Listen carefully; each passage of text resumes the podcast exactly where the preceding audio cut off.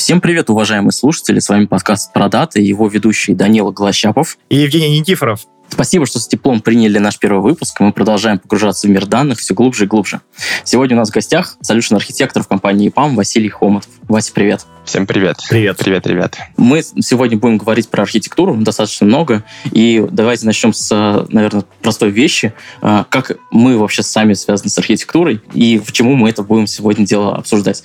Я периодически играл роль такого временного архитектора, достаточно кустарного на своих проектах, поэтому сегодня мы будем немножко сравнивать наши подходы а, того, как это делается на практике или, соответственно, не должно делаться, и, соответственно, с тем, как это делает Вася на своих боевых проектах, и как эти вещи должны прорабатываться на самом деле. Ну, а я на архитекторов смотрю снизу вверх, поэтому я буду задавать вопросы. Итак, я предлагаю начать с самого базового. Вася, расскажи пару слов про себя. Расскажи, как пришел в архитектуру и чем вообще в принципе ты занимаешься. В архитектуру я пришел, наверное, тогда, когда я пришел в ЕПАМ.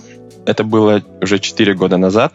Э, до этого я работал в большей степени инженером, софтвер-инженером, немного дейта-инженером, около 8, наверное, лет опыта э, в software development у меня было на тот момент, когда я пришел в EPAM.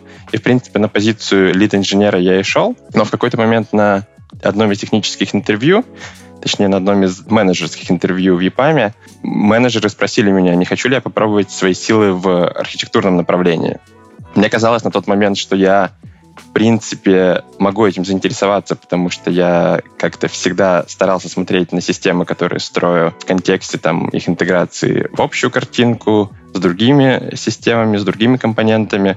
Мне казалось, что у меня есть какое-то целостное видение того, над чем я работаю. Поэтому я подумал, что это может быть прикольным для меня карьерным э, развитием. И я согласился пройти архитектурное интервью. На интервью было супер интересно. То есть я старался как мог, мне задавали какие-то вопросы, я не очень понимал, как на них отвечать, но старался отвечать. В итоге на позицию архитектора меня тогда не взяли, но позже, довольно быстро, когда я перешел в EPAM, я понял, что мне, в принципе, интересно в этом направлении двигаться, и я уже, используя внутренние EPAM механизмы роста и смены деятельности, да, скажем так, я э, перешел в архитектуру. Ну, то есть получается, что у тебя всегда было какое-то вот желание расти куда-то в архитектурную сторону, и ты просто этого плана придерживался. Я работал много в продуктовых компаниях, в которых не было выделенной роли архитектора. Поэтому у меня не было в голове такой ассоциации, что я хочу быть архитектором. Да? Я не то чтобы хорошо понимал, кто такие архитекторы, чем они занимаются. Но в целом на каком-то бытовом уровне я представлял себе архитектора как человека, который смотрит на систему целиком, принимает какие-то важные решения, и мне казалось, что это супер круто, и мне казалось, что мне там понравится, и я смогу. Евгений, вот ты играешь периодически роль такого приходящего архитектора. Вот расскажи свое видение. Архитектор — это как бы кто? И коррелирует ли это с видением Васи или нет? Это частично, на самом деле, коррелирует, потому что вот если посмотреть на большинство проектов, э, то, конечно, везде все по-разному. И это может быть и просто приходящий человек, который скажет свое веское фе, и просто, соответственно, какие-то э, мысли даст. Но вообще, в общем плане, наверное, э, архитектор, соответственно, такой человек, который может помочь или с чисто с теоретической стороны, как человек э, наблюдающий, ну или, соответственно, с практической стороны какие-то моменты помочь предсказать, связать с правильными людьми, ну или, соответственно, компетенцию помочь найти. Но вот получается, что архитектор — это такой товарищ, который смотрит на проблему с двух сторон. С одной стороны, он как такой бизнес-системный аналитик на максималках, да, который и общается с кастомером, и э, выводит какие-то требования, да, и придумывает какие-то технические солюшены. А с другой стороны, он как разработчик должен иметь какую-то очень высокую экспертизу для того, чтобы придумывать какие-то, возможно, вот эти вот мостики, которые помогут э, сопрячь два вот этих вот момента. У меня на самом деле вот вопрос, а как вы считаете, в принципе, с какой стороны такой подход, он более, наверное, соответствует действительности, да, с бизнесовой или все-таки с позиции разработчика? Вась, что ты думаешь? Да, ты, в принципе, правильно говоришь, и действительно на архитектуру можно смотреть и со стороны бизнеса в большей степени, и со стороны технологий. И архитекторы во многом строят этот мостик между бизнесом и инжинирингом, но мне кажется, что здесь неправильно говорить, что какой-то взгляд должен доминировать, потому что на самом деле архитекторы бывают очень разные. Бывают enterprise архитекторы, которые в большей степени работают с бизнесом и с организацией в целом, да, для того, чтобы определить, как технологии могут приносить value в этой компании, какие должны быть платформы выстраиваться. Есть solution архитекторы, это то, чем занимаюсь я в частности, да, это люди, которые в большей степени смотрят на какие-то подсистемы внутри организации, то, как эти подсистемы с друг другом взаимодействуют. И есть системные архитекторы, которые в большей степени смотрят на отдельный компонент, на то, как имплементировать вот какую-то конкретную штуку в рамках большой системы, в рамках целой организации. Вот. И какие-то из этих людей, наверное, enterprise архитекторы больше ориентированы на бизнес, они больше взаимодействуют с бизнесом, а какие-то люди более технические, да, там системные архитекторы. При этом интересно, например, что в EPAM системных архитекторов, по крайней мере, насколько я себе это вижу, не очень много. То есть квалификация инженеров в ИПАМе обычно настолько высока, что сами инженеры могут играть э, отчасти роль системных архитекторов. И в ЕПАМе больше людей, которые именно фокусируются на взаимодействиях подсистем и э, на enterprise архитектуре, на то, как вообще в целом помочь организации выстраивать их технологическую инфраструктуру.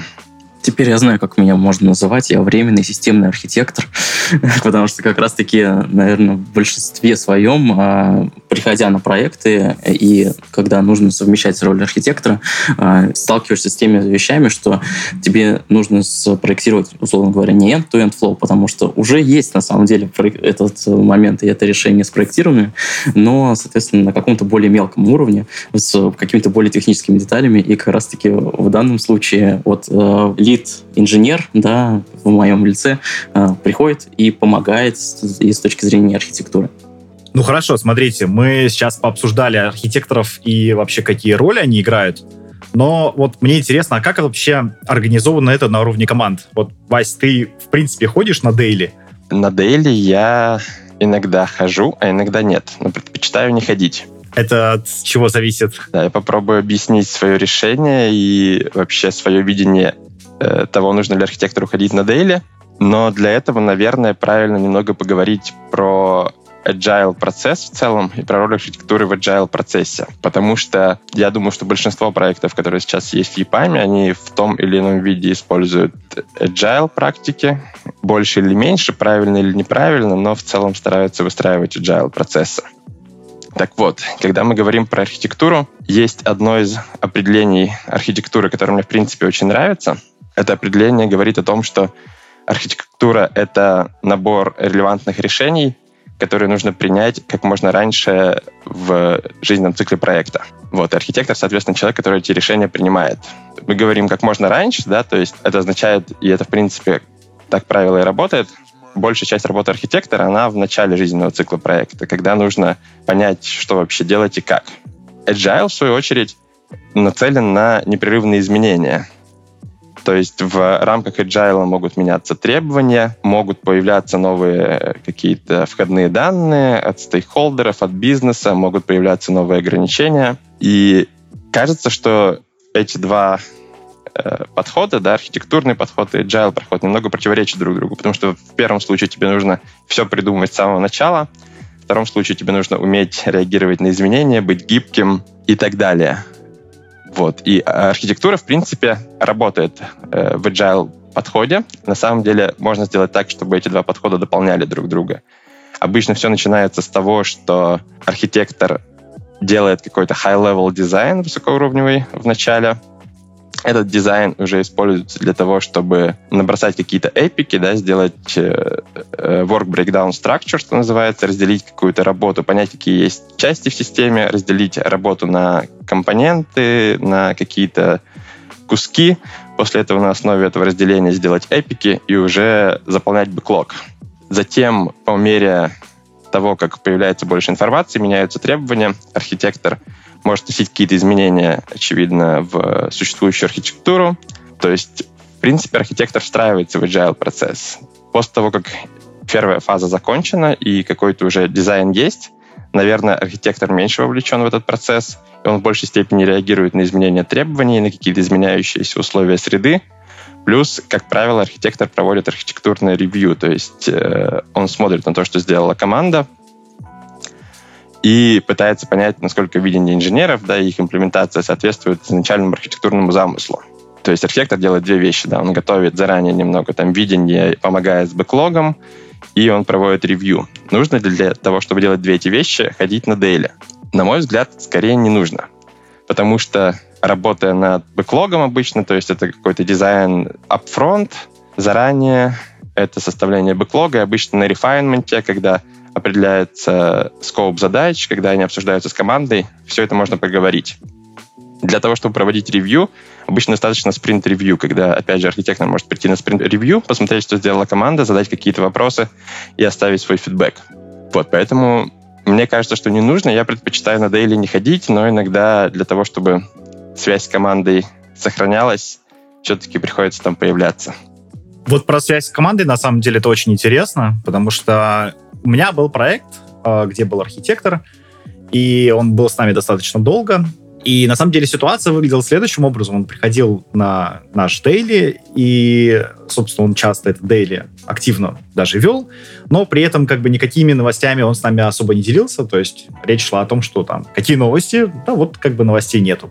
Вот. И, соответственно, было некоторое разное видение э, у разработчиков, как таковых, у команды, которая смотрела на задачи бизнесовые с более технической такой позиции, да, то есть там с какими-то конкретными проблемами, а, и архитектурная задача, которая была очень там, ну, условно далекая, да, то есть какие-то красивые диаграммы, какие-то красивые планы, и вот этот дисконнект, на самом деле, между двумя вот этими половинами, он в каком-то месте был, он чувствовался, и он часто мешал работать, потому что, ну, не все разработчики, скажем так, в принципе, понимали, например, там, глобальную стратегию, в принципе, не, не очень понимали, а зачем это нужно целом.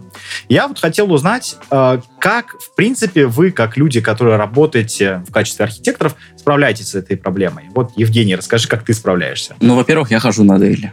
ну, просто потому что мне нужно там быть. Обычно, выполняя роль э, тех лида команды, конечно, у меня больше вектор моих задач направлен именно в эту сторону, нежели архитектурный план.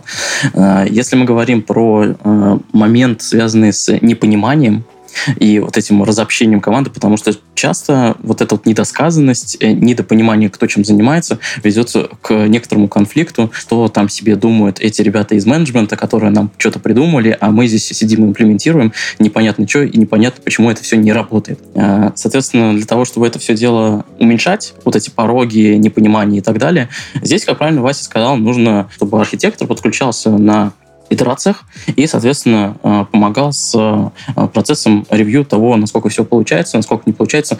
Обязательно, помимо сбора требований, еще и собирал фидбэк. То есть, условно говоря, насколько все то, что сейчас проходит, оно действительно следует тому, чему задумано, а не просто натягивается на глобус. Ну, это, по крайней мере, мое видение. Вась, у тебя какое? Да, я бы хотел еще добавить сюда, что, на мой взгляд, Daily — это не очень правильное место для того, чтобы синхронизировать архитектурное видение между инженерной командой и архитекторами. И на самом деле в моей практике я чаще всего вместо того, чтобы ходить на дейли, ставлю какой-то еженедельный митинг на час с инженерной командой чисто для того, чтобы синкануться. Я рассказал им свои апдейты архитектурные, они рассказали, может быть, какие-то инженерные апдейты, которые архитектурно значимые могут быть. То есть, если не хватает коммуникации, можно сделать дополнительный какой-то тачпоинт, но за пределами традиционных скрам-церемоний. Скорее, это какая-то более, более техническая беседа между техническими людьми. Ну, то есть добавить еще больше митингов, чтобы их было там, ну, примерно чуть больше, чем бесконечное количество. Если митинг не нужен, его можно не ставить. Если там говорить, что бывает проблема, что инженерная команда, она э, потеряла связь с архитектурной командой или с менеджментом, но в этом случае нужно улучшить коммуникацию. И для того, чтобы улучшить коммуникацию, в частности, нужно больше коммуницировать. А как задетектить, в принципе, такую ситуацию? Ну, то есть, если ты не ходишь на дейли, особо не общаешься, получается, непосредственно с разработчиками, в какой момент ты понимаешь, что разработчики пошли куда-то не туда или что-то не понимают? Или, например, в какой момент ты решаешь, что, ну, пора, пацаны, вам рассказать про нашу, там, я не знаю, там, супер офигенную там идею, которую мы будем имплементировать там через там полгода или что-нибудь такое?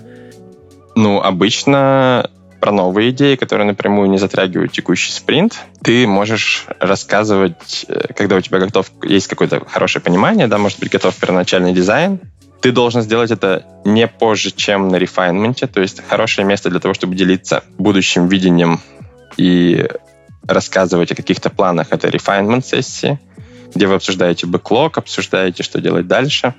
Для того, чтобы понять, что что-то пошло не так, опять же, есть прекрасные всякие agile церемонии в рамках agile, например, демо. На демо очень легко можно понять, что что-то пошло не так, что разработчики имплементировали что-то, что не соответствует э, архитектурному замыслу, и, наверное, есть какой-то дисконнект между инженерами и архитектором. Есть еще ретро. Мой самый любимый вообще митинг в э, agile, среди всех agile церемоний. На ретро тоже, можно сказать, либо архитектор, либо инженеры, девелоперы могут вынести какие-то поинты о том, что мы не понимаем, что хочет от нас архитектор, мы не понимаем его картинки, давайте как-то улучшим коммуникацию. Мне тут я немножко выступлю адвокатом дьявола. Данила, давай представим, что вот мы два архитектора, а ты как раз-таки тот самый страдающий, от, отрывающийся от общества э, человек, который не понимает, чем занимаются архитекторы. Что ты со своей стороны э, бы хотел инициировать или какие-то процессы, э, чтобы они были, чтобы симкаться с архитекторами? Вот Вася описал, соответственно, как минимум две точки из agile практик синхронизации, но еще, соответственно, можно всякие митинги втыкать.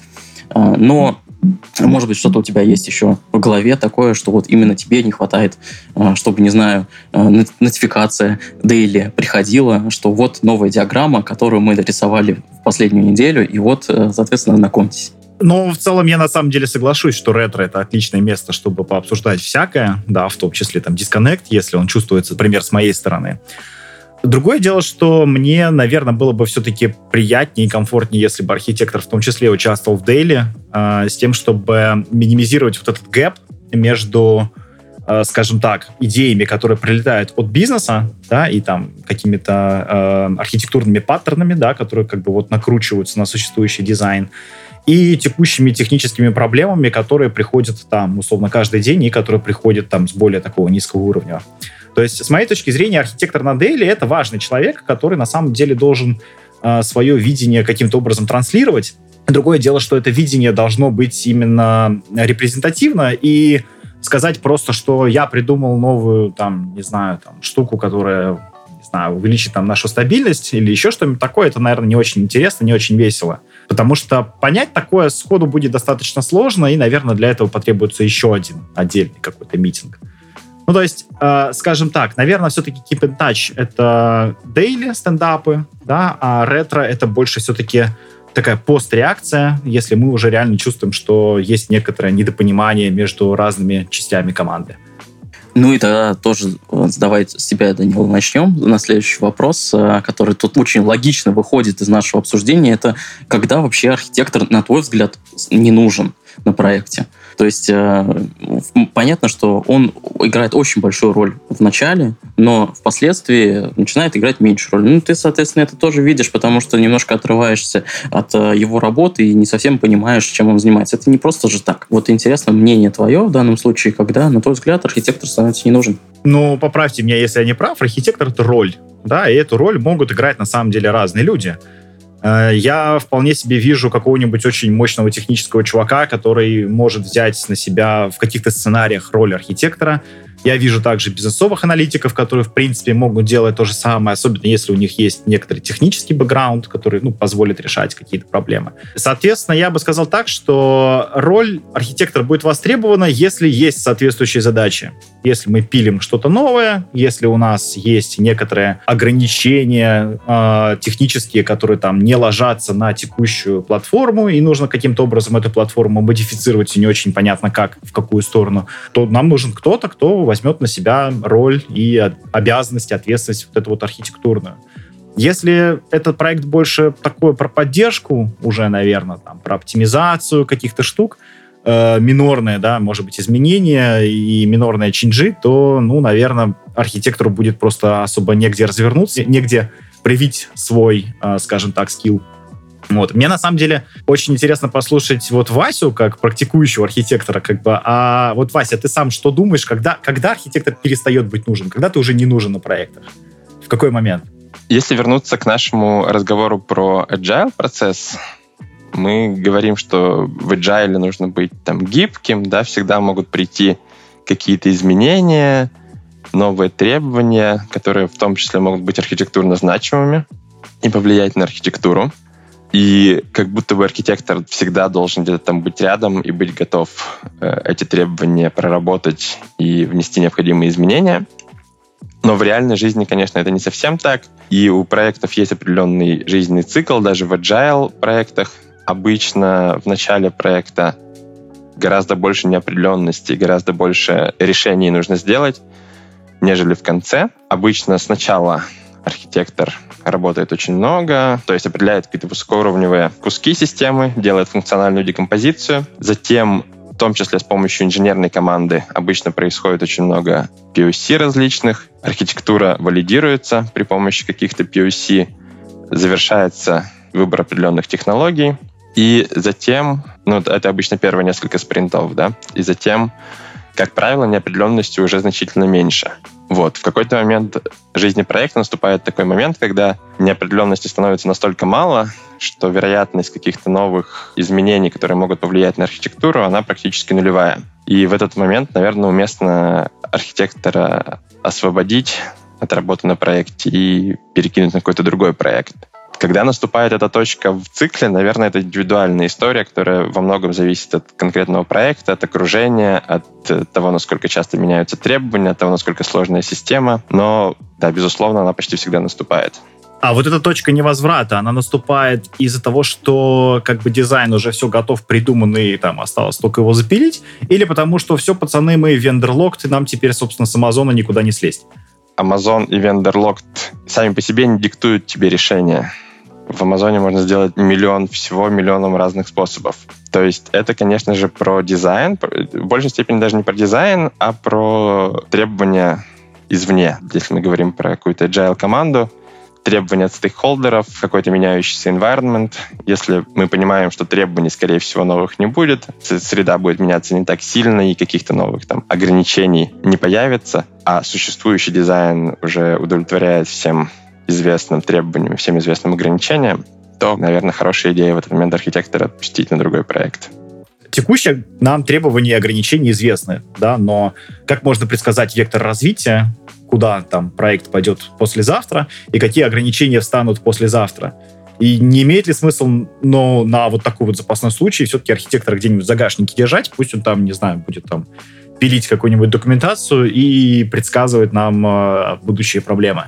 Обычно архитектора держать в загашнике это дорого. За него надо платить, ему надо кучу денег платить. Вопрос про изменения. Давайте подумаем, как мы предсказываем будущее. Обычно мы предсказываем будущее с помощью родмапов. То есть есть какой-то там проект, какой-то продукт, который мы пилим в рамках проекта. Обычно у этого продукта есть определенный roadmap с точки зрения функциональности, есть определенный технологический roadmap, судя по этому roadmap, мы можем более-менее точно предсказывать, будут ли какие-то архитектурно значимые изменения или не будут. Сюда тоже, наверное, добавлю то, что если мы смотрим не на проект, в котором просто продукт э, делается, да, и развивается итеративно, а смотрим на какой-то фиксированный скоп, на который, соответственно, проект сам завязан, то вот мы как раз-таки видим, что архитектурные изменения, которые э, изначально прорабатываются, тоже не сильно должны меняться. Э, например, миграция из, э, не знаю, он-премиса в облако или Э, из облака в on-premise обратно, да, с системы на систему. И, соответственно, вот мы когда посмотрим на такую штуку, то, в принципе, изначальная архитектура очень будет схожа с тем, что в конечном счете мы получим, если, конечно же, не было допущено каких-то фундаментальных ошибок, Э, которые в результате да, нам просто не дают э, этому переходу там, состояться. Ну, тоже еще один из способов оценить да, будущее вот этого скопа, изменения, и нужен ли архитектор там до самого конца, до истечения этого года, или, соответственно, там остается механическая работа, которую просто нужно сделать, а не запланировать и убедиться, что все так будет. Вот если говорить про solution архитектуру, а какая, в принципе, специфика у нас в Data есть? Да, для именно вот solution архитектуры. Можно ли сказать, что человек, который, не знаю, там, занимался enterprise, и он там архитектор, может, э, в принципе, успешно решать проблемы э, вот на этом уровне в дейта-практике? Или для этого нужно дополнительное какое-то обучение и дополнительные какие-то знания, которые являются область специфичными? Давай я, наверное, здесь возьму и расскажу немножко в двух словах про это все дело.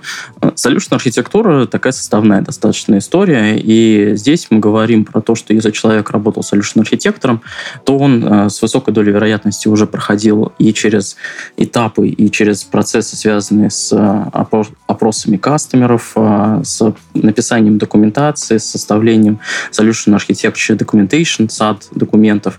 Он знает, как строить диаграммы, как какие тип, бывают типы диаграмм, как, соответственно, весь процесс э, выстроен end-to-end, за исключением одного – это доменная область. И, соответственно, вот это вот э, нас очень сильно отличает, ну, то есть Data Solution архитекторов от э, обычных, это Enterprise Solution архитекторов, в том, что появляется доменная область, которая специфична для Data.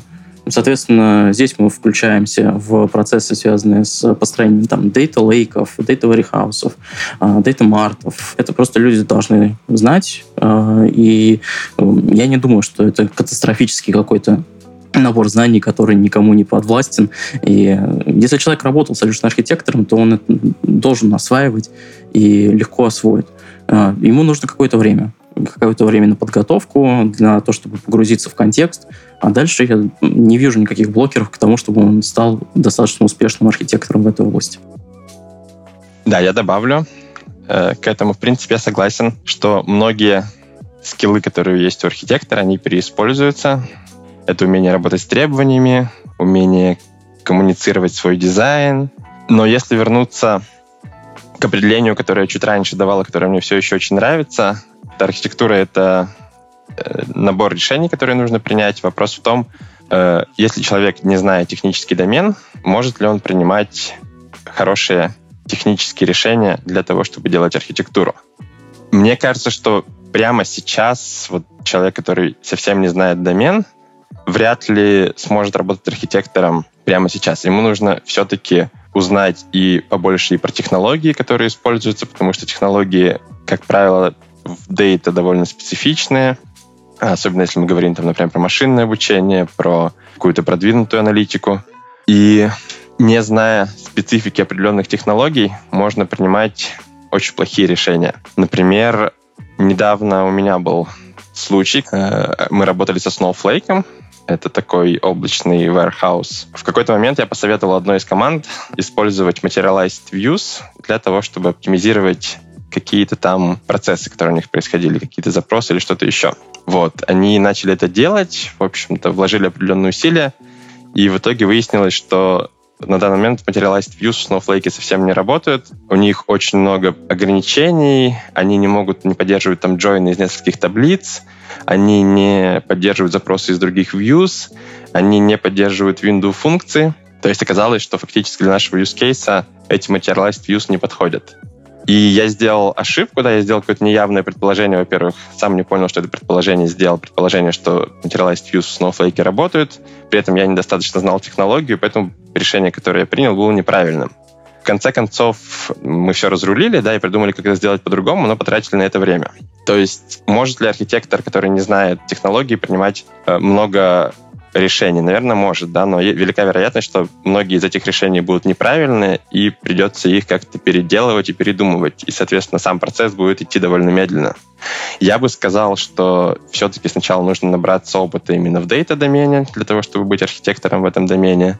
И мне кажется, что ИПАМ во многом согласен со мной, потому что, насколько я знаю, сейчас мы не берем э, на позицию архитектора людей практически никогда, у которых нет опыта в дейта. То есть обычно им предлагаются даже каким-то сильным сеньорным людям, которые готовы играть роль архитектора на проекте, им все-таки предлагается инженерная позиция до тех пор, пока они не наберутся опыта в э, домене. А под доменом ты понимаешь именно набор технологий, вот этот зоопарк, который, собственно, для дейта характерен? Под доменом я понимаю не только набор технологий. Под доменом я понимаю еще какие-то ключевые use cases. Да, нужно понимать, что такое машинное обучение, и как в машинном обучении выстраивать э, то, что называется Machine Learning Operations, сейчас, да, модное слово MLOps. Что это такое, как это выстраивать, что такое фидбэк-цикл, что такое store, какой жизненный цикл моделей. То есть это не только про технологии, но это скорее про какие-то capabilities, да, того, что можно делать, может делать какая-то платформа машинного обучения. Нужно понимать немного про аналитику, какие есть инструменты, как они используются, что такое self-service аналитика и как ее организовать. То есть это немного про технологии, но опять же немного про capabilities системы. В дейта-процессинге тоже есть какие-то основные принципы. Нужно понимать, что такое стриминг, какие есть delivery guarantees, например, в стриминге, что такое батч-процессинг, как правильно протекционировать данные, какие есть форматы хранения данных, где можно хранить данные э, там, при батч-процессинге и большие объемы данных. То есть, опять же, это немного про технологии, немного не про технологии. Нужно знать референсные архитектуры в домене.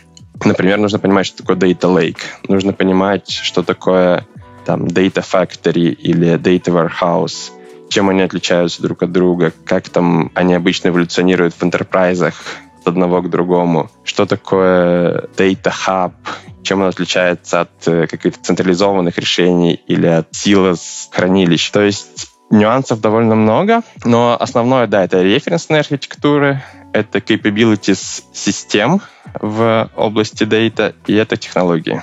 Ну, это все звучит так, как будто бы действительно разработчику стать архитектором значительно проще, чем там уже бизнес-аналитику. Несмотря на то, что ты сказал, что один из основных навыков архитектора как такового — это коммуникация. И, соответственно, у меня вопрос. А, Евгений, а вот ты как считаешь, да, это чей путь на самом деле? Путь в архитектуру — это путь все-таки от девелопера или это путь все-таки от аналитика? Это путь от э, разработчика это путь от э, человека, который в какой-то момент э, все-таки понял, что нужно быть не просто разработчиком, а и, соответственно, подключать софт-скильную часть свою, подкачивать ее.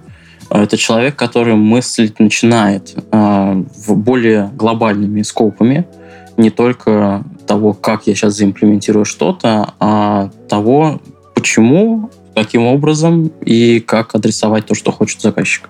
На мой взгляд, здесь гораздо больше разработческой части, потому что техники очень много.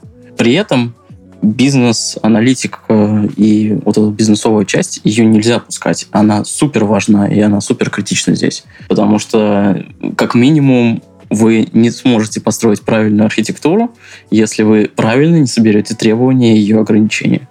Потому что в конечном итоге вы столкнетесь с очень интересными результатами на самом выходе, когда будет приемочная часть.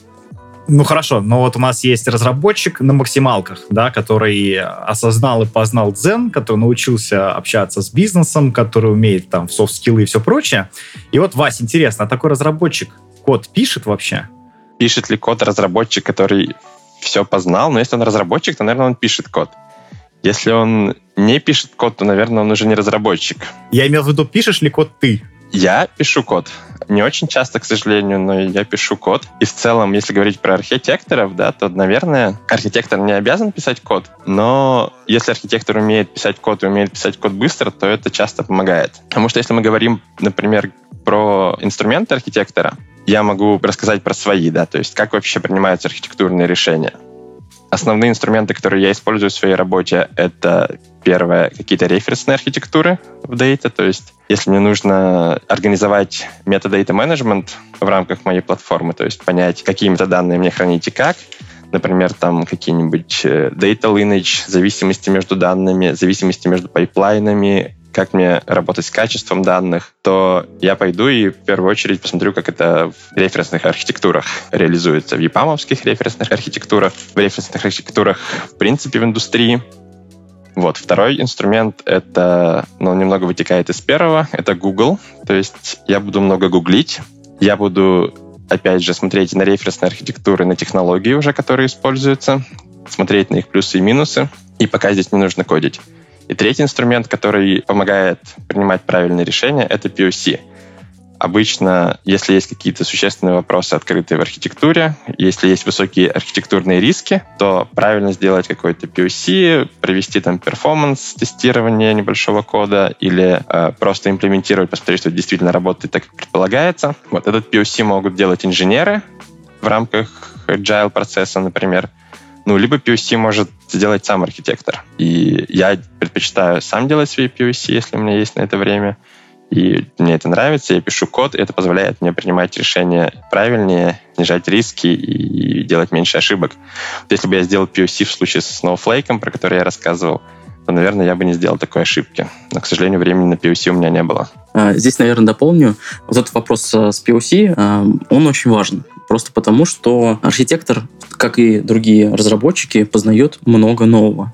И чтобы познавать много нового, нужно посмотреть, что это такое, погрузиться, понять э, вообще возможности, невозможности того или иного инструмента. И, соответственно, просто взять и предложить какой-то инструмент, не зная, что он вообще может, ну, это такое себе. Особенно учитывая, что в нашем дата-мире инструменты меняются там каждый год, добавляются новые-новые э, тулинги для стриминга, для там, не знаю, мессенджинга, хранения и так далее.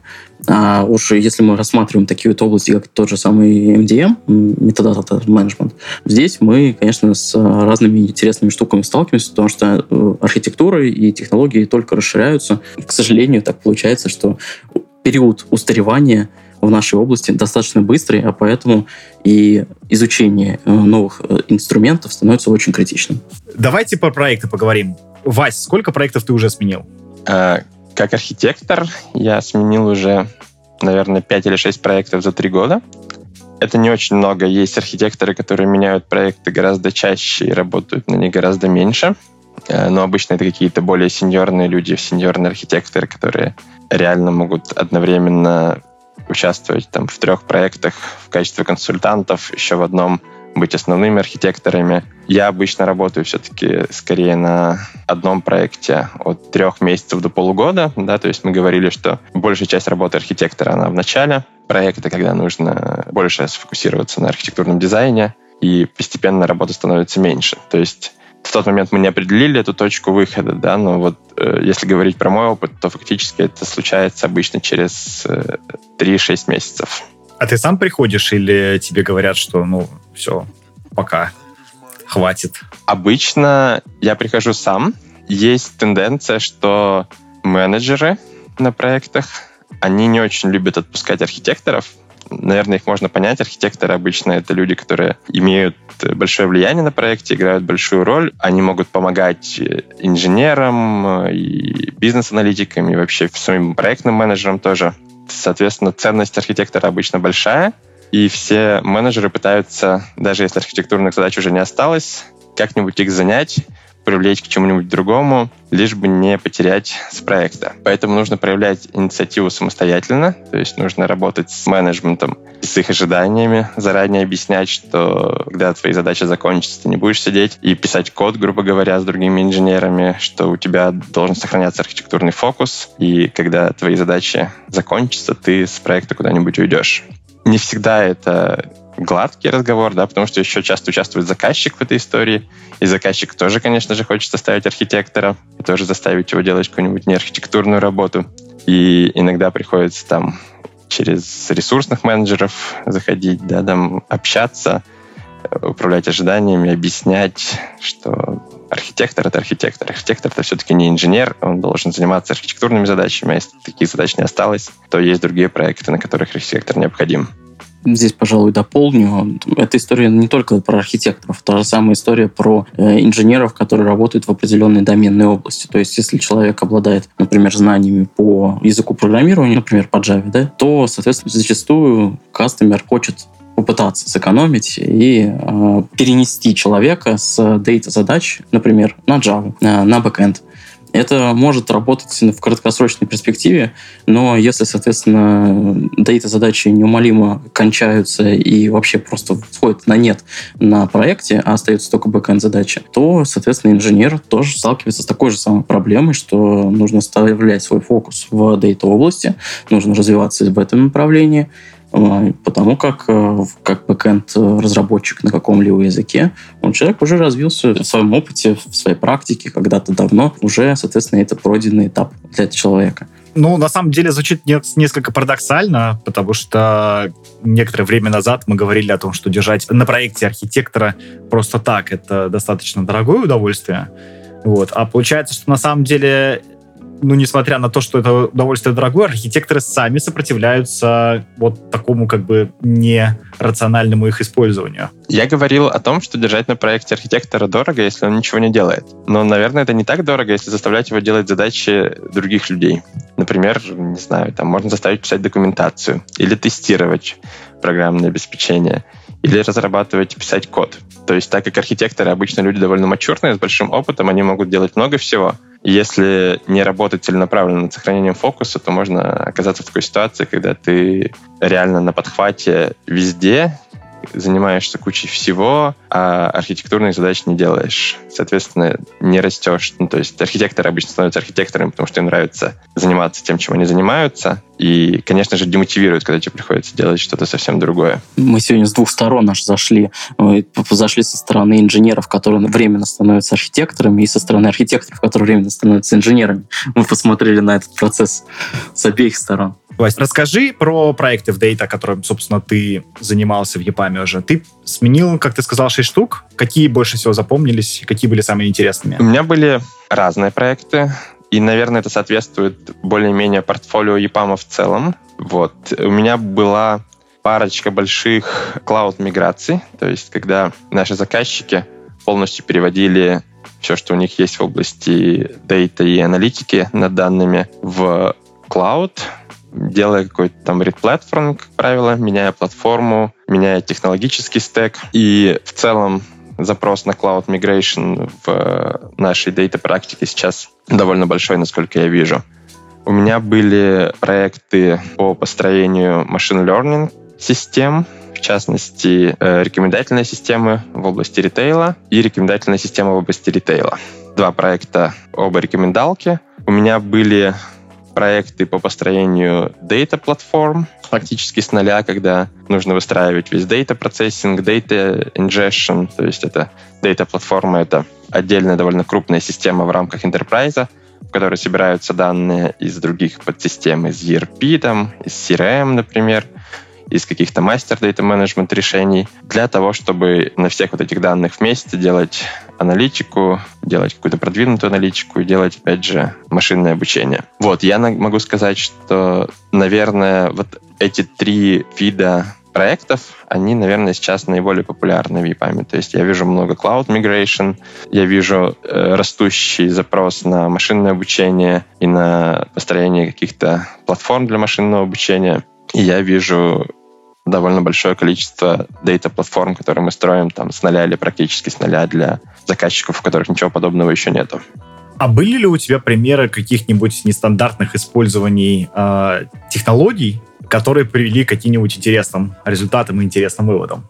Да, могу рассказать про одну из э, облачных миграций, которую я уже упоминал. Там заказчик э, решил построить собственную систему для аналитики на данных, и выбрал для этого довольно специфический технологический стек.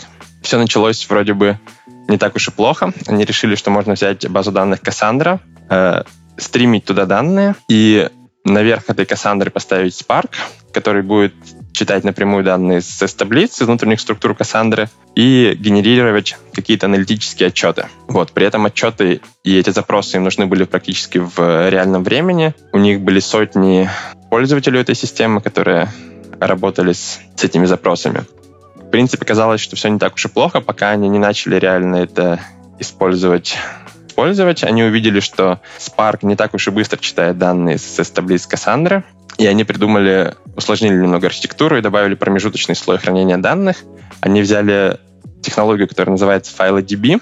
Это что-то типа колоночное хранение данных в Кассандре. Что-то типа паркета, который положили в Кассандру.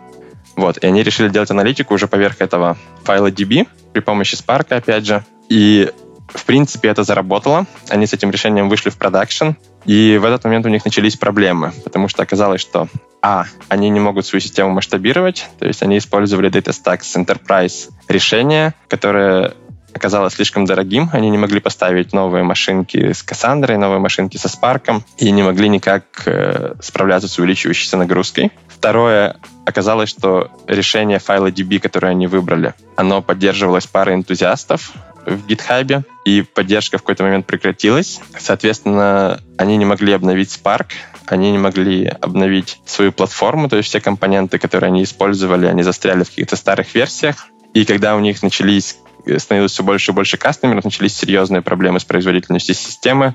Э, миграция для них оказалась очень болезненной. То есть они реально теряли деньги на том, что они не могли предоставлять нормальную аналитику для заказчиков из-за того, что они не могли обеспечить э, достаточное качество данных. И в итоге проект миграции в облако, который мы делали, в облачный Data Warehouse, опять же в Snowflake, он занял больше года, стоил им десятки миллионов долларов, и, соответственно, это пример, когда неправильные архитектурные решения привели к тому, что компания, во-первых, потеряла десятки миллионов долларов, а во-вторых, потеряла годы в развитии своей дейта-платформы. Отличная история, спасибо большое. Мне кажется, у нас сегодня получилось достаточно плодотворное общение. И мы обсудили много тем, касающихся архитектуры и инжиниринга. И в конце, по традиции, хотелось бы спросить у нашего гостя.